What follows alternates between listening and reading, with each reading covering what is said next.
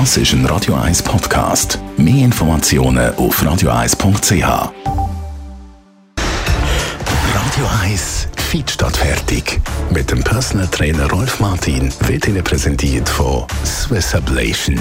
Ihre Herzrhythmus-Spezialisten im Puls 5 Zürich. Mehr Infos unter swiss-ablation.com. Ja, wir haben heute und auch in den nächsten Tagen Temperaturen von über 30 Grad. Rolf Martin, Radio 1 Fitness-Experte. Trainieren bei so heißen Temperaturen, was muss ich da beachten? Ja, also wenn es äh, heiß ist, äh, dann haben wir äh, eine komplett andere Luftdichte erstens mal. Mhm. Was wir da machen jetzt äh, in dieser Gegend oder gemacht haben, ist ein Höhentraining gewesen. Also faktisch, da haben sogar die Flüger Mühe, um oben zu bleiben, weil die Luft dünn ist und entsprechend auch weniger Leistung rum ist, weniger Auftrieb. Und das ist natürlich dann gefährlich, auch für den Sportler. Das heisst also, einer, der trainiert hat, äh, ganz normal im Frühling, äh, Strecke, sagen wir jetzt um den Greifensee, der hat jetzt äh, viel mehr Mühe aus dem Grund, weil die Luft dünner ist er mhm. hat weniger Sauerstoff pro Atemzug. Durch das muss die Pumpe mehr leisten, weil es gibt ja Sauerstoffdefizit. Also äh, Hitze ist effektiv, man, man, hat mehr Mühe zum Leistung bringen, weil einfach weniger Sauerstoff in der Luft ist. Ja, siehst du einmal schon, wenn ich bei diesen Tagen noch Leute sehe, die gehen, gehen rennen, welche Sportart tust du dann jetzt noch empfehlen und welche nicht?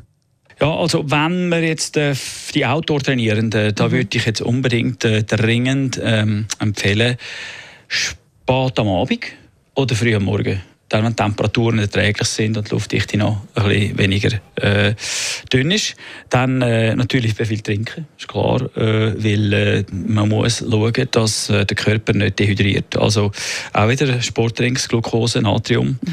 oder eine Suppe auch, das lange da muss also vorbereitet sein. Und natürlich die, die dann das Gefühl haben, sie werden den Tag durchgehen, unbedingt eine Kopfbedeckung, also, sonst haben wir einen Hitschlag.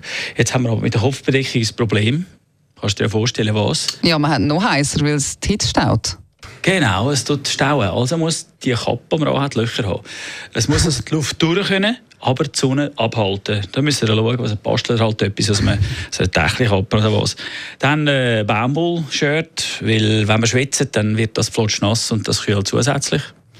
Dann würde ich sagen, einen rechten Sonnenschutz und äh, hm, ich würde generell im Schatten, also einen Waldlauf machen zum Beispiel oder im Schatten einfach die äh, Aktivität durchführen. Wieso bekommt man eigentlich beim Sport, wenn es so heiß ist, so einen zündroten Kopf über?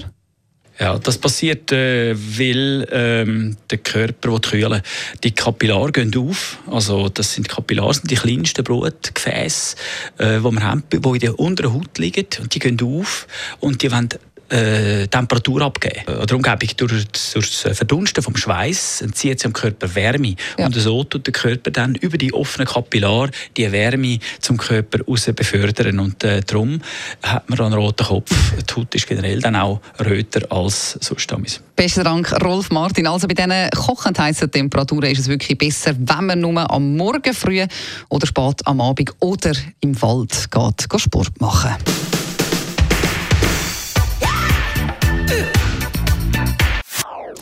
Das ist ein Radio 1 Podcast. Mehr Informationen auf radio1.ch.